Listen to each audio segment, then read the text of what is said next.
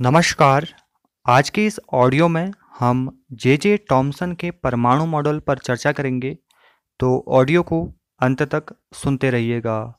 चलिए शुरू करते हैं। देखिए, इलेक्ट्रॉन, प्रोटॉन और न्यूट्रॉन की खोज हो जाने के बाद परमाणु की संरचना को बताने के लिए विभिन्न परमाणु मॉडलों का प्रतिपादन किया गया था, जिसमें से J J Thomson Ernest Rutherford और नील्स बोर के परमाणु मॉडल मुख्य हैं। इसी क्रम में आज के इस ऑडियो में हम जे जे टॉम्सन के परमाणु मॉडल को समझने जा रहे हैं। इससे पहले हम इलेक्ट्रॉन, प्रोटॉन और न्यूट्रॉन की खोज किसके द्वारा की गई थी, इसको समझते हैं। इलेक्ट्रॉन की खोज जे जे टॉम्सन द्वारा की गई थी। प्रोटॉन की खोज रदरफोल्ड के द्वारा की गई थी, जबकि न्यूट्रॉन की खोज जेम्स चैडविक द्वारा की गई थी। अगर आप इसे याद रखना चाहते हैं तो इसे कुछ इस प्रकार याद रख सकते हैं। ईट पर नाच। ई से इलेक्ट्रॉन, टॉ से जे जे टॉमसन पॉ से प्रोटॉन, रॉ से रदरफोल्ड। नाच नौ से न्यूट्रॉन और चौ से जेम्स चैडविक। आइए जे जे टॉमसन के परमाणु मॉडल को समझते हैं। जे जे टॉमसन ने 1904 में परमाणु का प्रथम मॉडल प्रतिपादित किया था और इसे जे जे टॉमसन का तरबूज मॉडल भी कहते हैं, क्योंकि इस मॉडल की समानता तरबूज के समान ही है। इस मॉडल के अनुसार परमाणु अति सूक्ष्म विद्युत उदासीन कण है, जिसकी आकृति गोलाकार है। और परमाणु धनावेशित द्रव्य तथा इलेक्ट्रॉनों से मिलकर बना हुआ है। आगे वो बताते हैं कि परमाणु में धनावेशित द्रव्य समान रूप से फैला हुआ है तथा इलेक्ट्रॉन धनावेशित द्रव्य में इस प्रकार धसे हुए हैं जैसे तरबूज में उसके बीज धस रहते हैं। ये था जे जे टॉमसन का परमाणु मॉडल और इसे बहुत समय तक मान्यता भी मिली। लेकिन जब रदरफोल्ड ने अल्फ़ा कणों के प्रकीर्णन का एक्सपेरिमेंट किया तो जे जे टॉम्सन का यह परमाणु मॉडल दोषपूर्ण पाया गया। क्योंकि जे जे टॉम्सन ने कहा था कि परमाणु में धनावेशित द्रव्य समान रूप से फैला हुआ है, जबकि रदरफोल्ड के अल्फ़ा कणों के प्रकीर्णन में ऐसा पाया गया कि परमाणु का अधिकांश भाग खोखला है। यही कारण था कि जे जे टॉम्सन का परमाणु मॉडल दोषपूर्ण पाया गया। तो आज के इस ऑडियो में इतना ही। आने वाले ऑडियोज़ में हम रदरफोल्ड के परमाणु मॉडल तथा अल्फ़ा कणों के प्रकीर्णन के एक्सपेरिमेंट को समझेंगे और इसी क्रम में नील्स बोर के परमाणु मॉडल को भी समझेंगे। हमें सुनने के लिए बहुत बहुत धन्यवाद। नमस्कार। आज के इस एपिसोड में हम रदरफोल्ड द्वारा किए गए अल्फ़ा कणों के प्रकीर्णन एक्सपेरिमेंट के बारे में जानेंगे। परमाणु की संरचना को बताने के लिए यह पहला एक्सपेरिमेंट था, जो कि 1911 में अर्नेस्ट रदरफोल्ड द्वारा किया गया। इस एक्सपेरिमेंट में एक रेडियो एक्टिव एलिमेंट लिया जाता है, जो कि अल्फ़ा कणों का उत्सर्जन करता है। इस रेडियो एक्टिव एलिमेंट को एक बक्से के अंदर बंद कर कर इसमें एक छिद्र बनाया जाता है ताकि अल्फ़ा कण इस छिद्र से बाहर आ सकें। इस छिद्र से कुछ दूरी पर एक सोने की पतली पन्नी रखी जाती है, जिससे अल्फ़ा कण टकराएँगे। और इस सोने की पतली पन्नी के पीछे एक प्रदीप्तिशील पर्दा रखा जाता है, जिससे जब अल्फ़ा कण इस प्रदीप्तिशील पर्दे पर टकराएँगे तो चमक उत्पन्न होगी और यह पता लगेगा कि कोई अल्फ़ा कण इस पर्दे से टकराया है। इस पूरे अरेंजमेंट को निर्वात में रखा जाता है ताकि अल्फ़ा कणों से वायु के कणों की टक्कर ना हो सके। इस एक्सपेरिमेंट में सोने का उपयोग इसलिए किया जाता है, इसके दो कारण हैं। पहला ये कि सोने के परमाणुओं का जो नाभिक होता है, वो भारी होता है। दूसरा ये कि सोने की बहुत पतली पन्नियाँ बनाई जा सकती हैं। स्कैटरिंग को जानते हैं कि स्कैटरिंग क्या होती है? अल्फ़ा कणों के सोनो, सोने के परमाणुओं से टकराकर अपने मार्ग से विचलित होने की घटना को स्कैटरिंग कहते हैं। तो जब एक्सपेरिमेंट करवाया जाता है, अल्फ़ा कण इस बक्से से बाहर निकलते हैं और जाकर सोने की पतली पन्नी से टकराते हैं तो जो ऑब्जर्वेशन होते हैं, जो परिणाम निकलते हैं इसके बाद, उन्हें नोट कर लिया जाता है। एक्सपेरिमेंट में यह पाया जाता है कि अधिकांश अल्फ़ा कण बिना विक्षेपित हुए सोने की पन्नी को भेद कर बाहर निकल जाते हैं। इससे यह पता चलता है कि परमाणु का अधिकांश भाग खोखला है और इसी निष्कर्ष से जे जे टॉमसन का परमाणु मॉडल दोषपूर्ण पाया गया। दूसरा निष्कर्ष यह निकला कि अधिकांश अल्फ़ा कण छोटे छोटे कोणों पर विक्षेपित हो रहे थे। इससे यह पता चला कि परमाणु का संपूर्ण धनावेश उसके केंद्र पर स्थित है परमाणु के इस भाग को उसका नाभिक कहते हैं। तो यह दो महत्वपूर्ण निष्कर्ष रदरफोल्ड के अल्फ़ा कणों के प्रकीर्णन एक्सपेरिमेंट से निकले कि परमाणु का अधिकांश भाग खोखला है और दूसरा, परमाणु का धनावेश उसके केंद्र पर स्थित है और इस भाग को उसका नाभिक कहते हैं। इसी एक्सपेरिमेंट के बाद रदरफोल्ड ने अपना परमाणु मॉडल प्रतिपादित किया। रदरफोल्ड के परमाणु मॉडल के जो पॉस्टुलेट्स हैं, जो अवधारणाएँ हैं, कुछ इस प्रकार हैं। परमाणु का धनावेश तथा लगभग संपूर्ण द्रव्यमान उसके केंद्र पर स्थित रहता है। इसे उसका नाभिक कहते हैं और नाभिक का आकार ten raise to the power minus fourteen metre होता है। दूसरा पॉस्टुलेट रदरफोल्ड के परमाणु मॉडल का ये है कि नाभिक के चारों ओर इलेक्ट्रॉन वितरित रहते हैं। इलेक्ट्रॉनों का ऋणावेश नाभिक के धनावेश के बराबर होता है। तीसरा इलेक्ट्रॉन नाभिक के चारों ओर वृत्तीय कक्षाओं में घूमते रहते हैं। इलेक्ट्रॉनों को नाभिक के चारों ओर घूमने के लिए अभिकेंद्र बल, इलेक्ट्रॉन तथा नाभिक के बीच लगने वाले वैद्युत आकर्षण बल से प्राप्त होता है। पर रदरफोल्ड के परमाणु मॉडल में भी कमियाँ पाई गई। पहली कमी यह थी कि रदरफोल्ड का परमाणु मॉडल यह नहीं बताता कि नाभिक के चारों ओर इलेक्ट्रॉन किन कक्षाओं में घूमते हैं। दूसरा यह कि यह परमाणु के स्थायित्व को भी नहीं बता पाया। रदरफोल्ड के परमाणु मॉडल के अनुसार,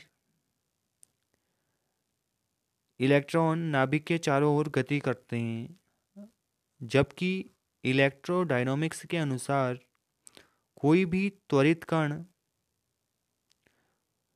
क्योंकि इलेक्ट्रॉन नाभिक के चारों ओर गति करते हैं तो उसमें एक त्वरण होता है जिसे अभिकेंद्र त्वरण कहते हैं। और इलेक्ट्रोडायनामिक्स के अनुसार कोई भी त्वरित कण यदि गतिशील है तो वह इलेक्ट्रोमैग्नेटिक वेव का उत्सर्जन करता है। तो यदि इलेक्ट्रॉन इलेक्ट्रोमैग्नेटिक वेव का लगातार उत्सर्जन करते हैं तो इलेक्ट्रॉन की ऊर्जा लगातार घटती रहनी चाहिए और कुछ समय पश्चात इलेक्ट्रॉन को नाभिक में गिर जाना चाहिए। इससे परमाणु का स्थायित्व तो समाप्त हो जाएगा। इस बात को समझा पाने में रदरफोल्ड का परमाणु मॉडल सफल नहीं है। तो ये थी रदरफोल्ड के परमाणु मॉडल की कमियाँ और रदरफोल्ड का परमाणु मॉडल। तो आज के इस ऑडियो में इतना ही। हमें सुनने के लिए बहुत बहुत धन्यवाद।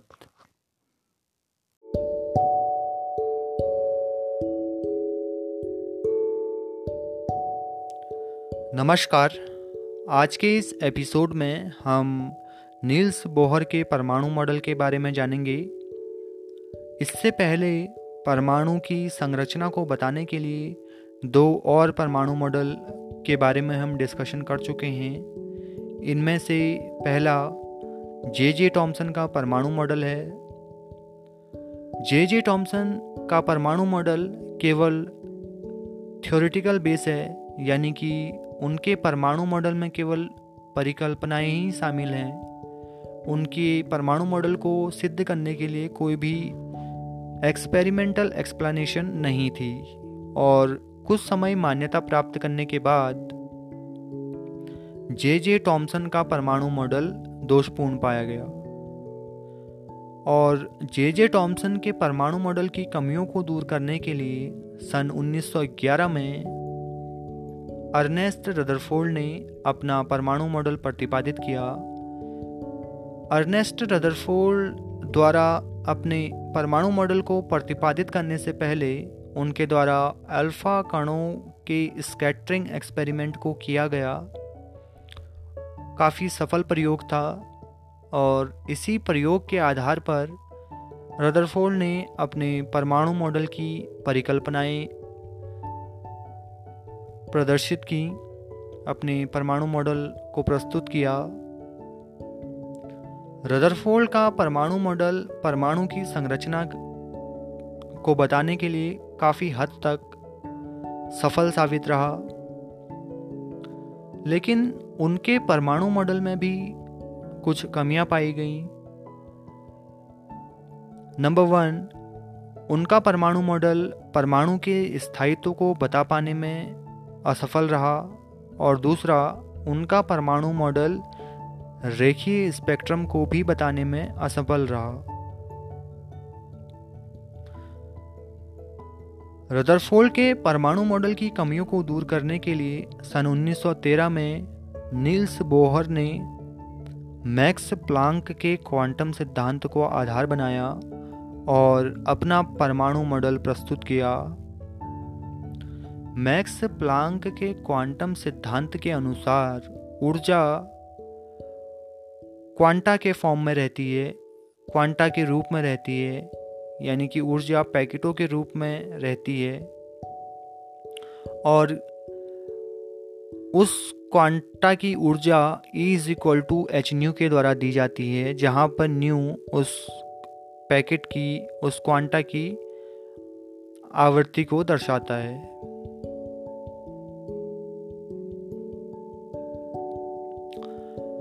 आइए जानते हैं नील्स बोर के परमाणु मॉडल की परिकल्पनाएँ क्या थी। नंबर वन परमाणु का संपूर्ण धनावेश तथा लगभग संपूर्ण द्रव्यमान उसके केंद्र पर स्थित रहता है और इस धनावेशित भाग को उसका नाभिक कहते हैं। ऋणावेशित इलेक्ट्रॉन नाभिक के चारों ओर विभिन्न कक्षाओं में गति करते हैं और इलेक्ट्रॉनों को गति करने के लिए, वृत्ताकार कक्षाओं में गति करने के लिए आवश्यक अभिकेंद्र बल, इलेक्ट्रॉन तथा नाभिक के बीच लगने वाले वैद्युत आकर्षण बल से प्राप्त होता है। देखिए, नाभिक पर धनावेश होता है और इलेक्ट्रॉनों पर ऋणावेश होता है।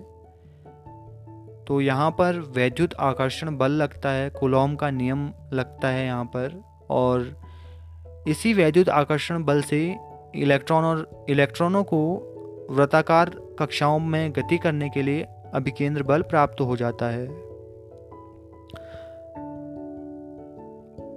नील्स बोर के परमाणु मॉडल की दूसरी अभिधारणा यह है कि इलेक्ट्रॉन नाभिक के चारों ओर सभी संभव कक्षाओं में नहीं घूमते हैं, बल्कि वे कुछ निश्चित कक्षाओं में ही घूमते हैं। और इन कक्षाओं को स्थायी कक्षाएँ कहते हैं। इलेक्ट्रॉन केवल उन्हीं कक्षाओं में घूम सकते हैं जिनके लिए उनका कोणीय संवेग एच अपॉन टू पाई का पूर्ण गुणज होगा। अगर मैथमेटिकल वे में देखें, अगर गणितीय रूप में से देखें तो M V R is equal to N H upon two pi तीसरी अवधारणा यह है कि इलेक्ट्रॉन की तुलना में नाभिक बहुत भारी होता है। इसका मतलब कि नाभिक की गति काफ़ी नगण्य होती है, जबकि इलेक्ट्रॉन नाभिक के चारों ओर घूमते रहते हैं। चौथी अभिधारणा यह थी कि व्रती कक्षाओं में घूमते हुए इलेक्ट्रॉन ऊर्जा का उत्सर्जन नहीं करते हैं। पांचवी अभिधारणा कि जब परमाणु को बाहर किसी बाहरी स्रोत से ऊर्जा मिलती है, तब इलेक्ट्रॉन निम्न ऊर्जा स्तर को छोड़कर उच्च ऊर्जा स्तर में पहुँच जाता है। और 10 की घात माइनस आठ सेकेंड के पश्चात इलेक्ट्रॉन पुनः अपनी नीची वाली कक्षा में लौटकर वापस आ जाता है। और इस दौरान वह विद्युत चुंबकीय तरंगों के रूप में ऊर्जा का उत्सर्जन करता है और इस उत्सर्जन से स्पेक्ट्रम प्राप्त होता है।